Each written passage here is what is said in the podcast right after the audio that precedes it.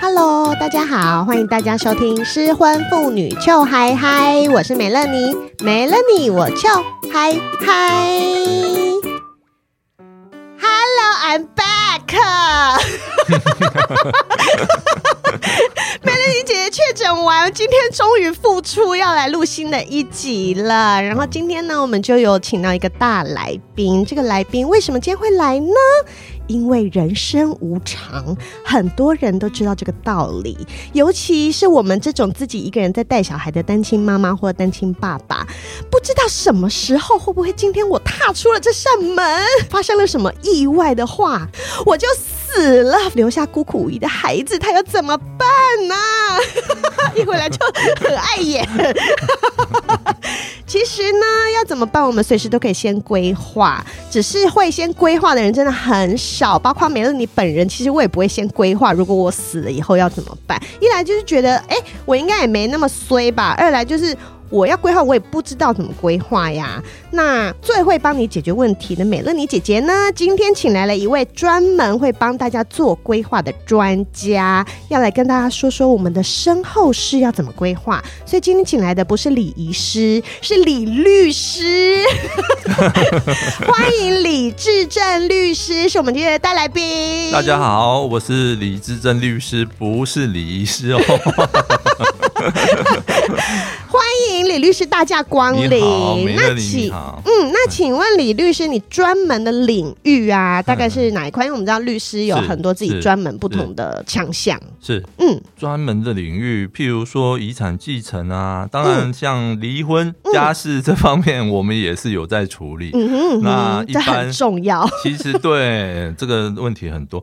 其实一般的民刑事的案件，我们也有处理了，嗯嗯，嗯，嗯，大概是这样，嗯哼哼。但是李律师这边很专门的，就是，比如说像遗产继承啊，或者是一些不动产啊、债权，这些都是你的，嗯很专门的领域。是，嗯嗯。好，今天我们是要请李律师来跟大家讨论一些身后事的规划。那像身后事，大家第一个想到的就是遗产嘛。嗯。那我们在讨论遗产之前，有一些大方向的观念要先跟大家理清一下，嗯嗯、就是李律师，嗯，我今天都没有钱呐、啊，啊、那这样我还需要写什么遗产规划吗？哦，对，我没有东西可以给我小孩嘛，我还需要做这件事吗？你这个问题呢？假设是都没有钱，连十块钱都没有这样子吗？嗯我很穷嘞，但是可能还是会有其他的东西呀、啊，像譬如说金银珠宝啊，嗯、或是基金啊，嗯，或是你有保险啊，嗯、哦，这些东西还是可以做规划、啊，还是说你可以针对自己身后的后事要怎么安排。啊那也可以先做规划，跟大家讲说，譬如说你要树葬啊，或啊，或就会照你的意思做。哦，了解了。所以所谓的生活式规划，并不是说只有钱而已。当然，钱是最最重要的。但如果今天我们没有钱，我们就可以 规划一些其他的东西，都还是可以这样子。没有说。哦，很棒，很棒。嗯，那如果啊，像是我自己，嗯嗯，假设说我的爸爸妈妈过世了，然后我又没有其他兄弟姐妹，然后我又离婚，那我就是一个小孩，嗯、那我死死掉以后，反正我全部东西就是给我这个小孩啊。嗯、那如果就是像我就一个女儿这样，嗯、那我是不是也不用规划？但是我觉得，嗯、譬如说美乐里很会赚钱，我没有。哦、我假设、哦，当然如果遗产如果没有超过两千万，嗯、可能就税的部分就比较不会那么多，或多需要去考虑。嗯，但是如果假设说过世之后的财产还算蛮多的。比如说，我的爸爸妈妈可能有给我一栋对啊房子，也有可能你继承了你爸爸妈妈的财产，嗯哼，那那你这些钱到时候或是房子留给小孩，那也算是遗产的一部分。嗯，那你也可以先帮小孩子做规划，说将来怎么让他少缴一点税。譬如说，在台湾每年有两百四十四万的免税额。哦，所以其实你可以就是分年的去做一个安排，赠赠予给你的小孩哦。啊，其实蛮多家长会这样做的嘞。对啊，每年就是拨部分的钱给小孩做将来的教育基金这样子。哦，但是这个比较简单的话，比如说像是存款可以这样子拨，那像房子呢，那有办法这样分批拨吗？也可以，也哦，房子也可以，也可以分分年的分年的过户赠与，可以。哦，对，但是你 okay, okay 你你总赠与的金额不能超过两百四十四万啊，所以还是要请教一下专业的律师。对、嗯、对，如果我们要先规划把我们现在身上有的，比如说房产啊，嗯，一些有价值的东西给小孩的话，嗯，我们怎么在我们还活着的时候做这件事情，对不对？哦，这个大方向的观念大家要先有。嗯，那还有一件事情就是，嗯，今天除了我的东西我不知道怎么给小孩之外，如果我的爸爸妈妈、嗯、他们还身体很健康、很硬朗，但是我们的爸爸妈妈可能就六七十岁、七八十岁，嗯嗯、老一辈的他们对于死亡这件事情是比较忌讳，他们对他们会觉得是忌讳。对，那我们要怎么开口去跟他们说？哎、欸，爸妈，你们要不要那个遗嘱先写下？我觉得这个这个议题真的是一般常人比较难开口，或者是说会怕得罪长辈。对啊，说你是不是？呃、对对，公婆可以，你就说对，但对自己爸爸妈妈不行嘛？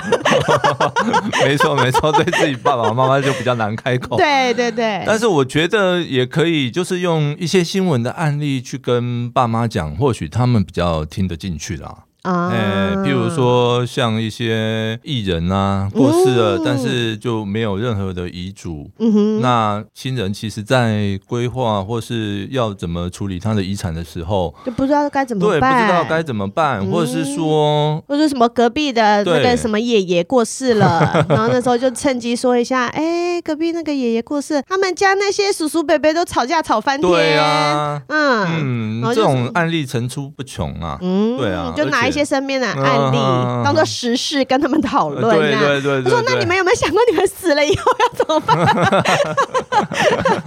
我觉得有时候跟长辈讲话要比较小心啦，他们可能会触动到，他们会觉得，或是他觉得你有什么目的？对对对对对，或者说你我都还没死，你就觊觎我的财产。嗯，所以跟他们沟通，可能也是要到他们可以接受啦，要不然这种东西不勉强，但是尽量可能可以跟他们沟通。如果假设他。他们的资产，因为有的时候可能他们不用真正说写下来什么遗书或怎么样子的，但是其实从他们的嘴巴里面提到一些以后的规划，那这种可以算吗？嘴巴不行哦，在在台湾，对对，所谓的遗嘱要用要以法定的方式去做才可以哦。对，所以平常这样嘴巴说说的其实不算数，其实还是不行，对对，平常这样嘴巴说说不算数。那没关系，那这样我们就进到下一个阶段了。呃，今天既然律师来，刚刚律师也提到说，如果长辈有些想法，或者我们自己对于我们的一些财产，或者是房子啊、是股票啊、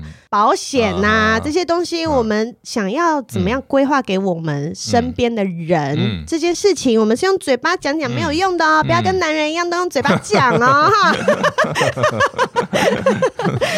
好，律师，律师，那我就来问一个，应该是你最常会被问。问到问题，嗯、就是如果今天我想要写，嗯、先写我身后事的规划，遗嘱，嗯，这个东西，嗯，要怎么写才算数？一定要有律师在场吗？第一个问题，呃，没有说一定要有律律师在场。那因为在台湾，我们的法令规定总共有五种遗嘱。哦，自书遗嘱，自书遗嘱就是自己写的。就我我随便拿一张纸，然后我上面就写我某某某。可以。如果我哪天死了，我想要把我的东西分给谁谁谁，这样就可以了吗？然后你要记得要写年月日哦，然后还要亲自签名。OK，然后这样就算数了吗？其实这样就算数喽。哎，所以没有想象中那么只是自书遗嘱，嗯，比较常发生争议。就是说，如果你只是自己写的一张东西，哎，有些子女他之后会争执说，这个到底是不是爸爸妈妈写的？哦，嗯，所以虽然自书遗嘱最方便，所以写完以后，我们最好把那张纸拿起来，然后跟自己自拍，就说这是我刚刚写的哦，这样，这这也是一种方式啦，但是。通常我们也会建议客户哈，嗯，可以去公证人那边。请他们做一个认证，就是他认证说这个东西是你自己写的。哪边有公证人啊？法院、法院或是一般公证人的事务所。哦，所以我只要在 Google 上面打公证人事务所，就可以找到这种地方。对，因为现在很多一般民间公证人事务所，也不是只有法院的公证处有公证人。哦，所以其实并门槛并不是那么的高。就是我如果今天我想要稍做规划的话，那请问，台湾毕竟是一个小岛，有时候会有一些天灾呢，又有地震的。嗯、那如果今天假设我在一个高楼，然后突然来一个大地震，我想说完了，这个地震是不是比九二一还可怕？嗯、那我赶快随手拿一张纸，然后我就写下来说，我快死了，我在哪里有一栋房子，然后我的存款有多少，我通通都要给谁谁谁。那像这种很临时，我觉得我快死了，我写了一张。这样子的东西，那这种算吗？如果能确认是你自己本人写的话，嗯、那还是可以算数，嗯、但是就是要符合自书遗嘱我刚才讲的那些要件。哦，还是会有一些基本要件要写清楚。那如果只是简单一句话，那种其实是没有办法算数的。简单一句话，对，嗯，我美乐你所有东西都给李律师，嗯、这样子，这样就不算。其实还是算数哦，嗯、只是说你这样写会不会侵害到其他人的特留份啊？比如说像。我女儿就会说：“对呀，李律师是谁？为什么我妈妈的东西不是给我？”对对对，哎，而且你写李律师，可能还没办法特定是谁，可能还要嗯附上你的身份证字号，特定是哪一位？对对对对哦，要不然叫李李律师的那么多人。OK OK，了解了解，所以还是会有很多的一些限制。嗯，那比如一些细节。好，那比如说我今天嗯。今天我们录完这一集以后，我就想说好，那我要来规划，那我就先在家先写了，写好之后，大家都希望自己活长命百岁嘛。嗯那可能我今天写的，我就放在哪里就忘记了。嗯可能过了三十年以后，我过世，然后找到这个东西，可是这个是三十年前写的东西，那它算数吗？还是算数哦。它还是算数。如果是你生前写的，然后你后来都没有没有去改它，对，或是你没有写新的遗嘱，嗯哼，哦，那那那个还是算数哦。哦。哦，了解，所以写的时候就不能把现任男朋友写下去，因为你不知道你之后 男朋友会不会一直换人，或是说你写了之后，你可以随着时间你可以更新呐、啊，嗯，因为你后面的遗嘱如果跟前面的遗嘱有不一样的地方的话，嗯、是以后面的遗嘱最新的为主，这样子，对，哦，嗯、好，了解了解。那遗嘱里面我们该写什么？好，遗嘱里面当然最。重要的应该就是有关于你钱。的部分嘛，你钱要怎么分配，要给谁，嗯哼。哦，或是有些人甚至有不动产，嗯、或是公司的股份，会影响到经营权的。啊，这个。这个都要写嘛？那当然，除了钱之外，你自己的身后事，你希望怎么安排？嗯，哦，或是说，你是不是针对钱的部分有其他特别的安排？嗯哼，比如说，哎，你可能怕你的小孩将来嗯。乱花钱。哦。怕变成对，一下子就把你的钱花光。本来不知道老娘那么多钱，然后结果发现，哎，怎么妈妈过世了？突然出现台北市仁爱路 三栋房子这样子。那那如果一下子交到他的手上，你是不是放心？嗯哼。所以有些人也会用遗嘱做信托的方式，嗯哼，去把生前的那个资产去做一个信托的动作，然后让信托公司去信托公司或银行去帮忙他管理这个财产。但是这个是每个月会给他多少钱哦？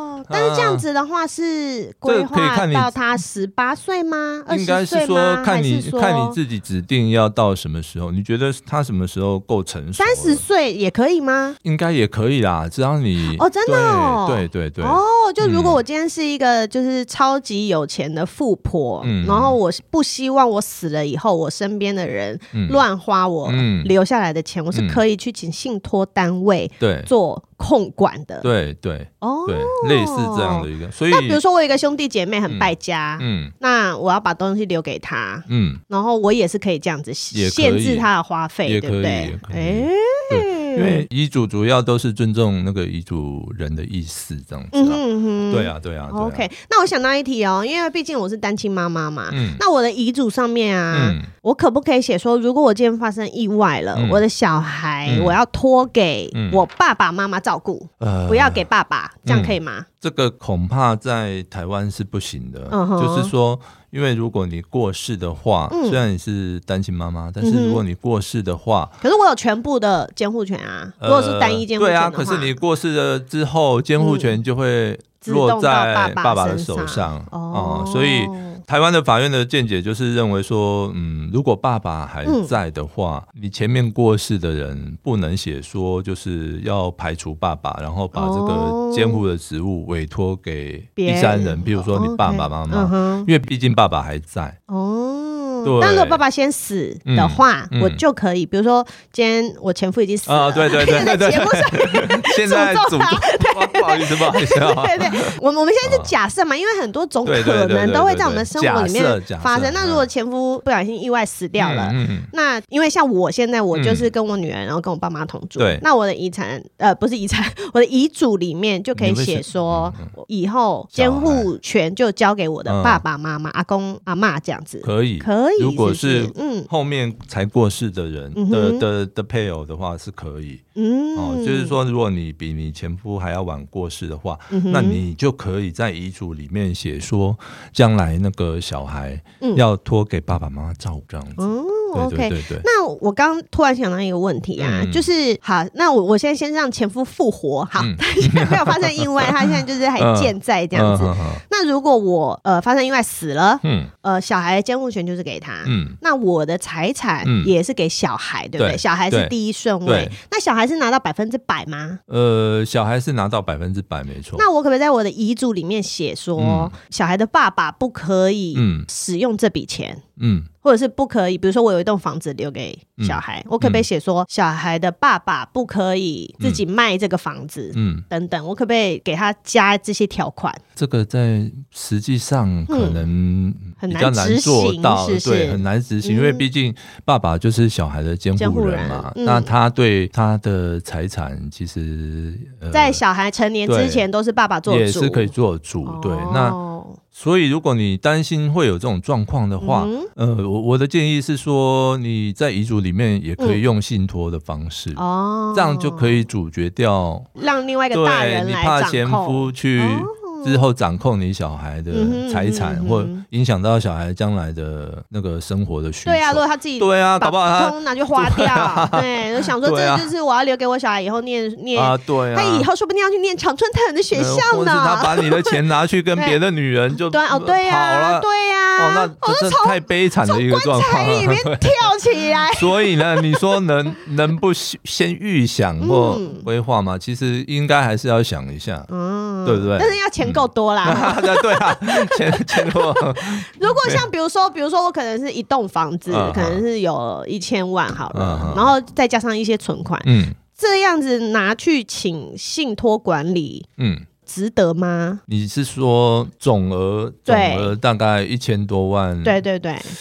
这个可能还是要很有钱的人就会去请信托管理，但是比如说像我们这种就是一般平民百姓，可能我们就是有一个一栋房子，然后跟一些存款的这种，值得找。可能还是要看你怎么想啊。如果你真的很。很担心你的前夫 会财产落入他的控制手中的话，那当然你要考虑啊啊！当然，如果你没有这方面的特别的想法，或者是说你觉得不会发生这种问题，那你的资产不多，当然没有说一定硬性说你一定要做信托这样的一个动作。毕竟每年可能还是要缴一些费用。对啊，对啊，信托公司或银行，信托公司他们收的费用是怎么算啊？会用你信托。的金额越多，嗯，然后他们的收款会越多吗？大概是什么区间呢？会要到一个月几万块吗？嗯，据我所了解，嗯、这个可能每一个信托公司不太一样，嗯、但是他们可能是收一定的趴数啦。哦、那那这个可能就要问每一个银行或信托公司。哦、对了解了解，好，但是这是一个选择啦。对，就是如果你今天可能你自己不是很有钱，但是可能你的爸爸妈妈就是有留一些祖产或什么。什么的？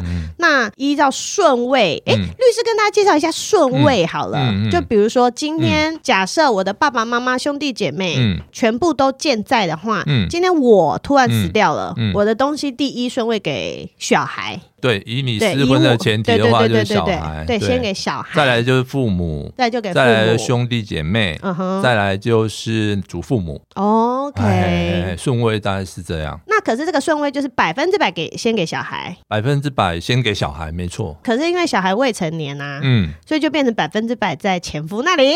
应该是说他他会 如果没有特别规划的话，会会有他实实质掌控权，对啊，所以哎哦。有没有？大家有没有觉得这样很重要了？所以，如果我希望在我身后把我的东西，嗯、因为我现在小孩还小，嗯，我希望还是留一些给我的爸爸妈妈。或是你生前可以先做一些规划啊，比、嗯、如说先拨一点到爸妈那边。嗯哼，请，但是爸妈也怕他们那个死了以后要缴遗产，所以又要拨给我啊。啊，所以 所以拨来拨去是怎样？所以这 跟拨奶一样哈。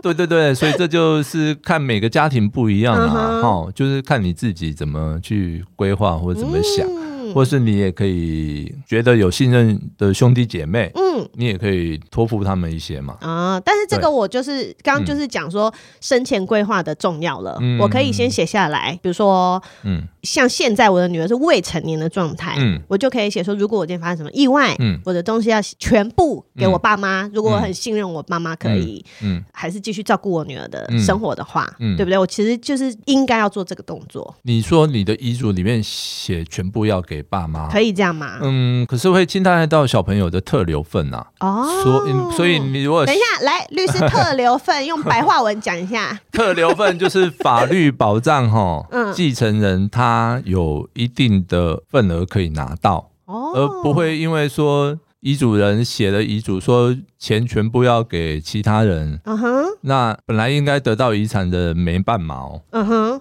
这个就不不行。对，哦、他们对于对于嗯侵害到特留份的部分，嗯、他们可以主张要扣减回来。哦，嘿这个就有一个非常有名的案例，对不对？嗯、就是长荣集团可能也会有这个问题。对对对，就是非常有名，就是长荣集团的《王子复仇记》，就是这个案例，全部都写给张国伟。对对，然后所以他就做了星宇航空。好想搭飞机出国。对对，日本有开放，日本要开放了。对，扯远，扯远了，扯远。我们拉回来，拉回来啊！所以如果像他们的案例的话，将来可能还会有特留份的问题。哦，所以他们的关系官司还是继续在持续当中嘛？对不对？目前我记得是他们的其他兄弟还是在上诉啊？对，有有确认那个遗嘱无效的案件还在上诉当中。因为张荣发先生生前是有立一份遗嘱。对啊，因为他是说全部都是给张国伟。对对对，这个大家都知道。对对对，哦，太精彩了，这比连续剧还精彩。那时候大家都看新闻，想说哇哇哇，现在是什么怎么一回事？现在的局势又不一样了。对 呀，对呀，所以然后所以但是。那个就是，我记得就是其他儿子，就是说他们要有特留份嘛，所以爸爸的遗嘱要无效。嗯、是不是？应该是说他们先主张遗嘱无效，哦，哦，所以他们就把钱先拿走了。嗯，他们先主张遗嘱无效，哦，法院才说遗嘱有效，对，钱要全部还给他，嗯、这样啊。哦、应该是他们要先确认遗嘱有没有效，才才能决定说后来要怎么走啦。哦，对啊，他 okay、啊、如果确定遗嘱有效的话，像、嗯、像一审法院，我没记错的话是判有效。对，所以他才有钱呐。对啊，嗯，判有效的话，判有效，因为其他人有上诉嘛，他现在还没有确定嘛。哦，我记得是上诉完还没有，还没有确定，还没开始。哦，我们这个连续剧都有在看新闻，我有在 发，对啊，都有在发了新闻，超好看的。还没有确定，对，但是将来就如果假设确定都给张国伟的话，那将来可能就会有特留分的问题。啊，就是我们刚刚讲到这个，我我不能因为我不想要留任何一丁点到前夫身上，我就说我的。东西不留给我女儿，哦，所以就不能这样。但是我可以说百分之五十给我爸妈，嗯，可以这样吧？嗯，我可以这样写吗？可以，因为我你女儿的特留份应该是五十，呃，五十趴。哦，所以本来是全部都给他嘛，对，但是特留份是保障他全部的二分之一，嗯哼，哦，所以这样应该是可以，哦，所以其实就没有侵害到他特留份了，哦，OK，所以其实还是有很多每每个改需要小地方需要注意一下，对对对，所以如果你是一个比较有一些资产的人，我觉得资产刚刚律师有提到说不一定你是很有钱，你可能你有房子，嗯，那你是有一些存款，然后你有一些阿公阿妈以前留下来的金条，嗯，这些等等其实都算啊。那然后你的股票、你的保险，对，通通都算，对不对？因为这些东西，如果你没有先事先算一下，可能规划一下的话，你死掉以后，后面的人会帮你处理很麻烦呐。对啊，对不对？如果你先写好的话，大家可能还有一个脉络可循，嗯，要不然到时候大家可能吵半天了。对啊，对啊。好，那比如说像今天，如果我突然怎么了，嗯，今天就直接状况题。好，今天。没了，你 发生意外了，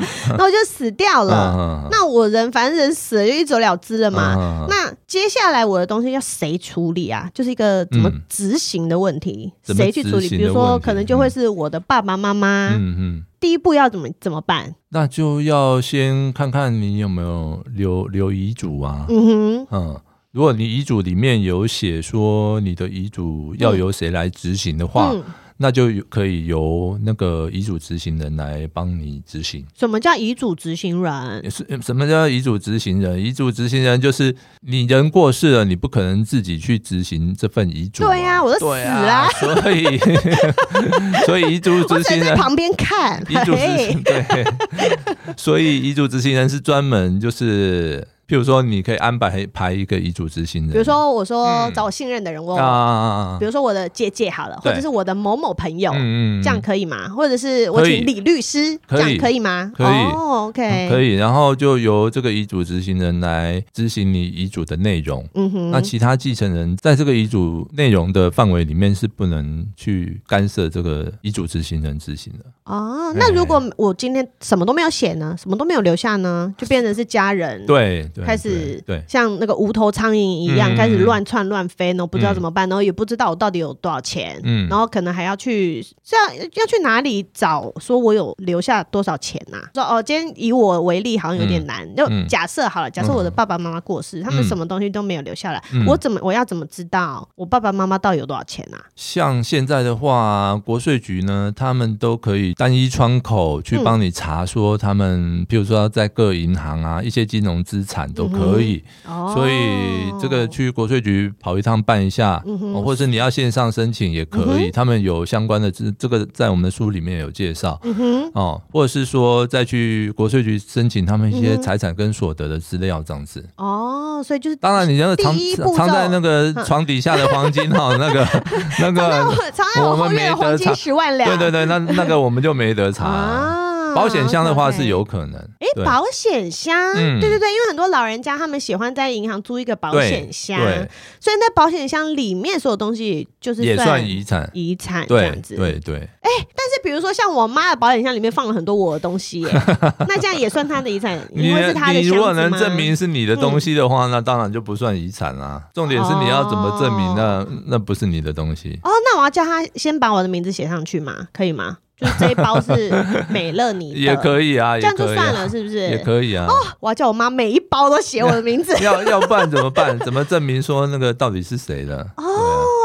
们，你们要注意哦，因为很多太太有那个使用保险箱的习惯，我知道，尤其老一辈的妈妈很爱用保险箱，就银行一个小小的柜子，然后你就那些手镯啊、什么玉佩啊，然后阿公阿妈送的那个金项链、金戒指，通通都在里面。或是你特别在遗嘱里面注明说那个东西是谁的啊？不是，不是，不是妈妈的啊。啊，对，这样将来大家也比较不会吵架，啊，有个脉络可循。所以真的就是你能想到，先想到有什么，就把它写上去。对，哦，我觉得好像在写那个那个 探视权、探视条件，很细。离婚的探视条件，对啊，都写很细。可是这种东西，你就真的是，因为你不知道未来会遇到什么状况，你当然就是写越细越好。对对对对，要不然很多执行上反而会发生问题。这样子。OK，那律师，请问一下。像遗产税很惊人吗？因为刚刚你前面有一直强调说，我们要先规划，先规划，不然之后都会被那个扣税什么的。遗产税，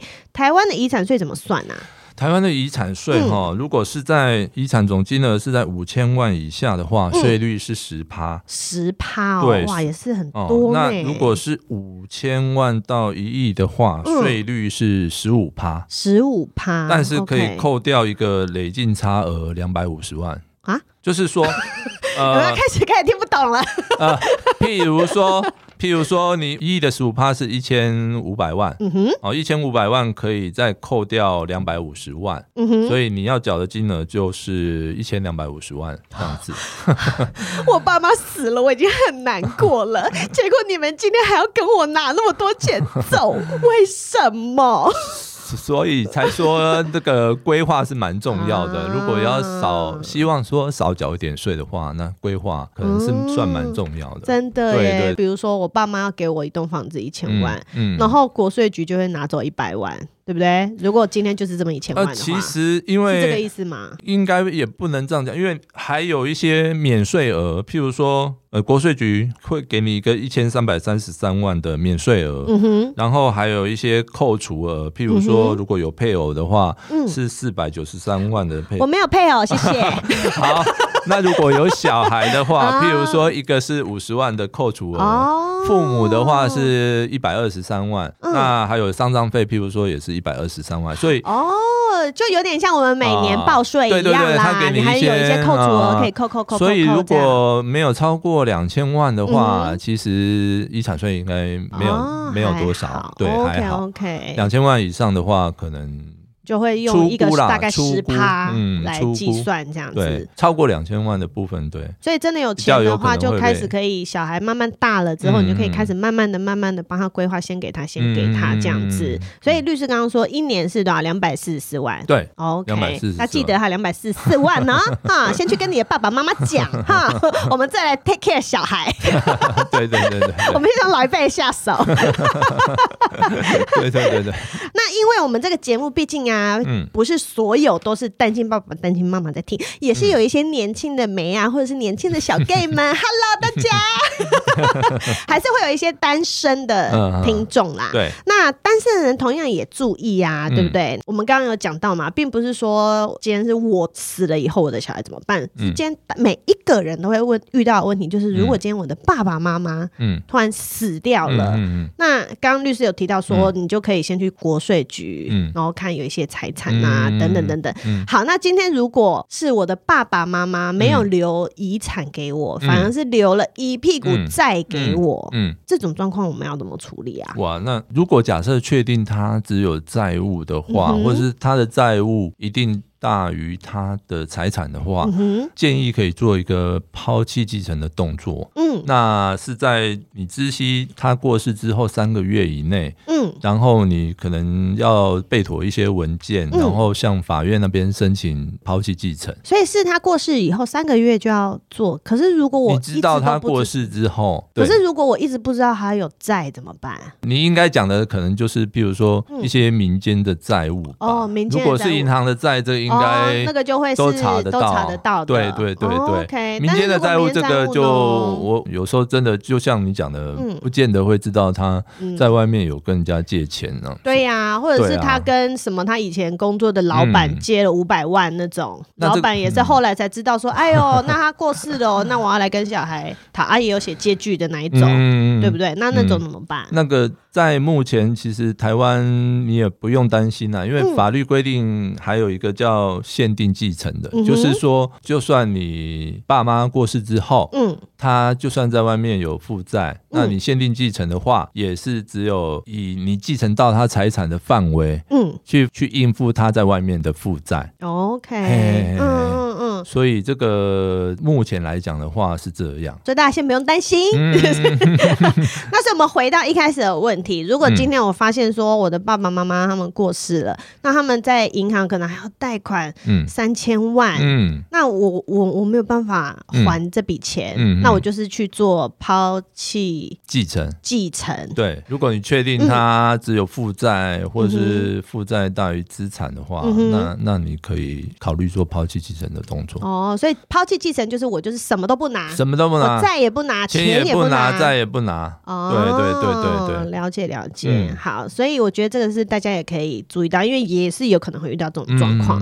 好，那再来呢？因为我们刚刚讲到有很多小 gay 都在听哦，哈。那因为我们现在台湾已经有同婚法通过了，就是同性恋是可以跟另外一半结婚的。对，但是毕竟毕竟不是每个人。他们的家庭状况或者是他们的心理，其实还没有准备好，嗯、他们没有办法说。嗯我就是大方的出柜，然后就是说我今天要结婚，并不是说今天同婚法通过，我大家就有办法这样子做。对，那还所以还是比如说像同性的伴侣，嗯，他们还是没有打算要结婚，嗯、可是他们一直都是伴侣关系啊。嗯、那这样子，嗯、可是他们并没有法律上的名分。嗯、那这样如果说今天，嗯。嗯我跟一个另外我的同性伴侣在一起好了，嗯、那如果我今天什么都没有留下来，嗯、然后我就死了，嗯、那我的同性伴侣会得到任何东西吗？什么都没没有留下来、啊？对对对，我什么都没有写。我的意思是我都没有写遗书的话，哦、但是他是我最亲近的人啊。如果你都没有写任何东西的话，那当然，因为你也没有跟他结婚，没有，所以可是我们同居。所以你在法律上来讲的话，嗯、这个可能他就没有继承权，他就会得到 nothing。嗯，OK，对，所以就要写，对，对不对？所以最好就要写，但是我就可以写说我的东西都给他，嗯，我可以这样吧？可以，但是可能又要碰到特留份的问题哦，那特留份，比如说以我的状况好了，谁会有特留份的问题？我女儿。呃，对。你女儿就会有特留份，但是我爸爸妈妈兄弟姐妹就没有。呃，对，哦，因为你女儿是第一顺位的，所以我可以说我的东西除了给我女儿的之外，通通都要给我的伴侣，我就可以这样写。应该是说五十趴给你女儿，五十趴给你的伴侣这样子，因为你女儿的特留份是五十趴呢。哎，那我突然想到另外一个问题，如果我今天是一个。年纪又更大了，然后父母都过世了，嗯、兄弟姐妹过世了，嗯、然后小孩也成人了，嗯。嗯、然后我没有伴侣，但是我有好朋友，嗯，我可以把我我的遗产写说给我的某某好朋友吗？你的前提是都没有都没有其他继承人，就是小孩而已。哦，小孩，然后他也长大了，也是可以啦，但是一样会有特留份的问题啦。小孩还是一样都还是会有特留份的问题。嗯。嗯，了解。那我又再想到一题哦。今天如果李律师有一个美满的家庭，但是呢，外面 外面又有一个知心的伴侣，我老婆在听，我老婆在听。我刚说假设啦，好了好啦，假设啦，假设一般一般人一般人，他如果是有家庭，然后外面有小三，他可以说他的遗嘱上面写说我的哪些东西要给小三吗？可以啊，也可以，但是一样要注意到原本继承人的特留份啊。哦，所以只要是他有把固定的趴数给，嗯，应该要给的趴数给他所有的继承人，对，然后他的另外一部部分要再给谁，都是都是别人，对，都是这叫遗赠。像陈松勇那时候好像过世的时候，也是有写说要啊给他对给他的印印印佣嘛，对，因为他陪他，但是他的两个弟弟就有意见嘛。哦，但是最后好像协调好了啦，嗯嗯，可能应用有退让吧。哦，对，了解。我记得，我记得，我有看新闻。对对对对啊，所以我们书上也也多蛮多，就是从新闻来的案例啦，让大家更贴近，让大家知道一些事情。对，所以李律师刚刚一直有提到书上，那就是今天李律师要来推荐大家一本很棒的书，这本书呢叫做《人生理财的失落环节》。遗产，其实刚刚我们讲到一些案例，像陈松勇啊，嗯、然后还有那个长荣集团的案例，其实，在书里面都有。啊、都有。对对对，对。然后李律师就是用了一些非常浅显易懂的新闻的案例，嗯、或者是社会的事件，嗯、然后来告诉你说，如果你遇到类似的东西，你要怎么去应付后面的状况。嗯。嗯好，那为什么李律师你会特别想要出这个主题的书啊？我当律师也当蛮久了，所以碰过蛮多遗产的问题，嗯、然后发现说很多人在事情发生的当下，嗯，他是没办法。不知道怎么反应的，对啊，而且市面上有，而且就是会先很难过，对啊，然后接下来就说我不知道该怎么办，怎么办？其实大家都是手足无措的，就好比我自己在我父亲过世的时候，就算我是律师，嗯，这些手续我还是得从头的去学起。哦，所以我就觉得这本书应该是可以帮到一些人，就是对于这方面不是很了解的，嗯，那不会说像无头苍蝇。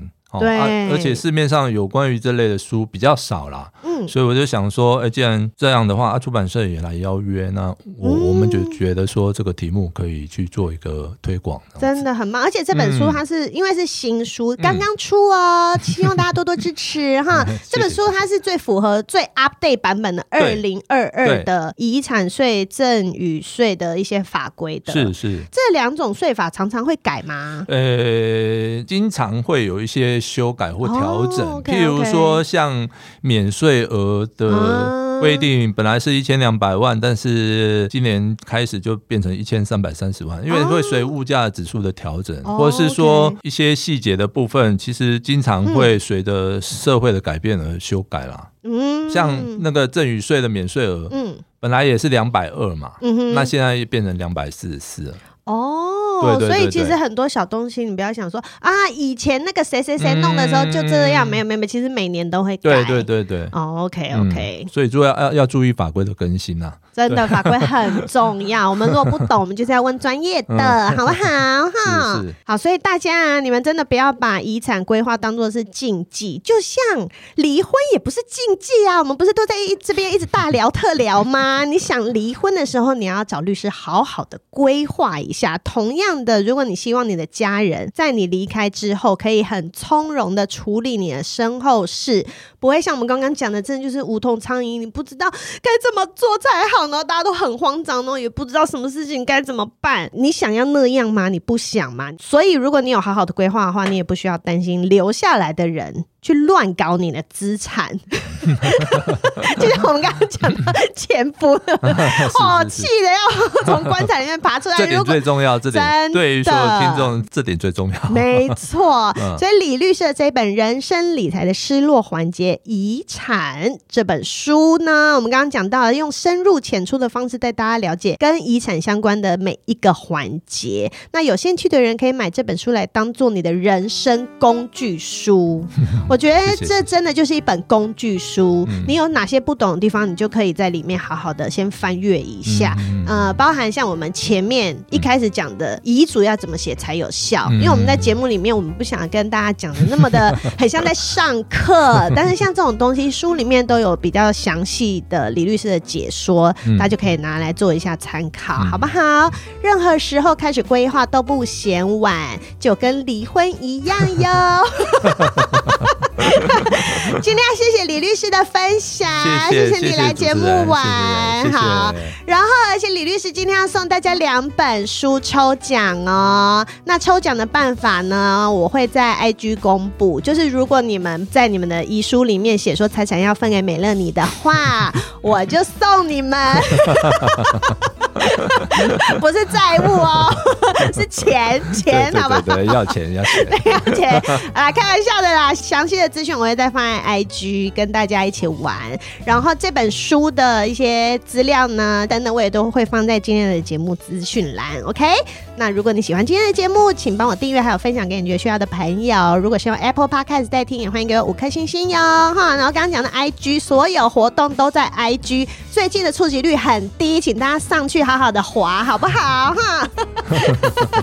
那最后，如果觉得节目很棒，想用实际行动来谢谢我的话呢，欢迎大家抖内。那今天就谢谢大家的收听，再次谢谢李律师，谢谢本乐妮，我们下次见喽，拜拜，拜拜。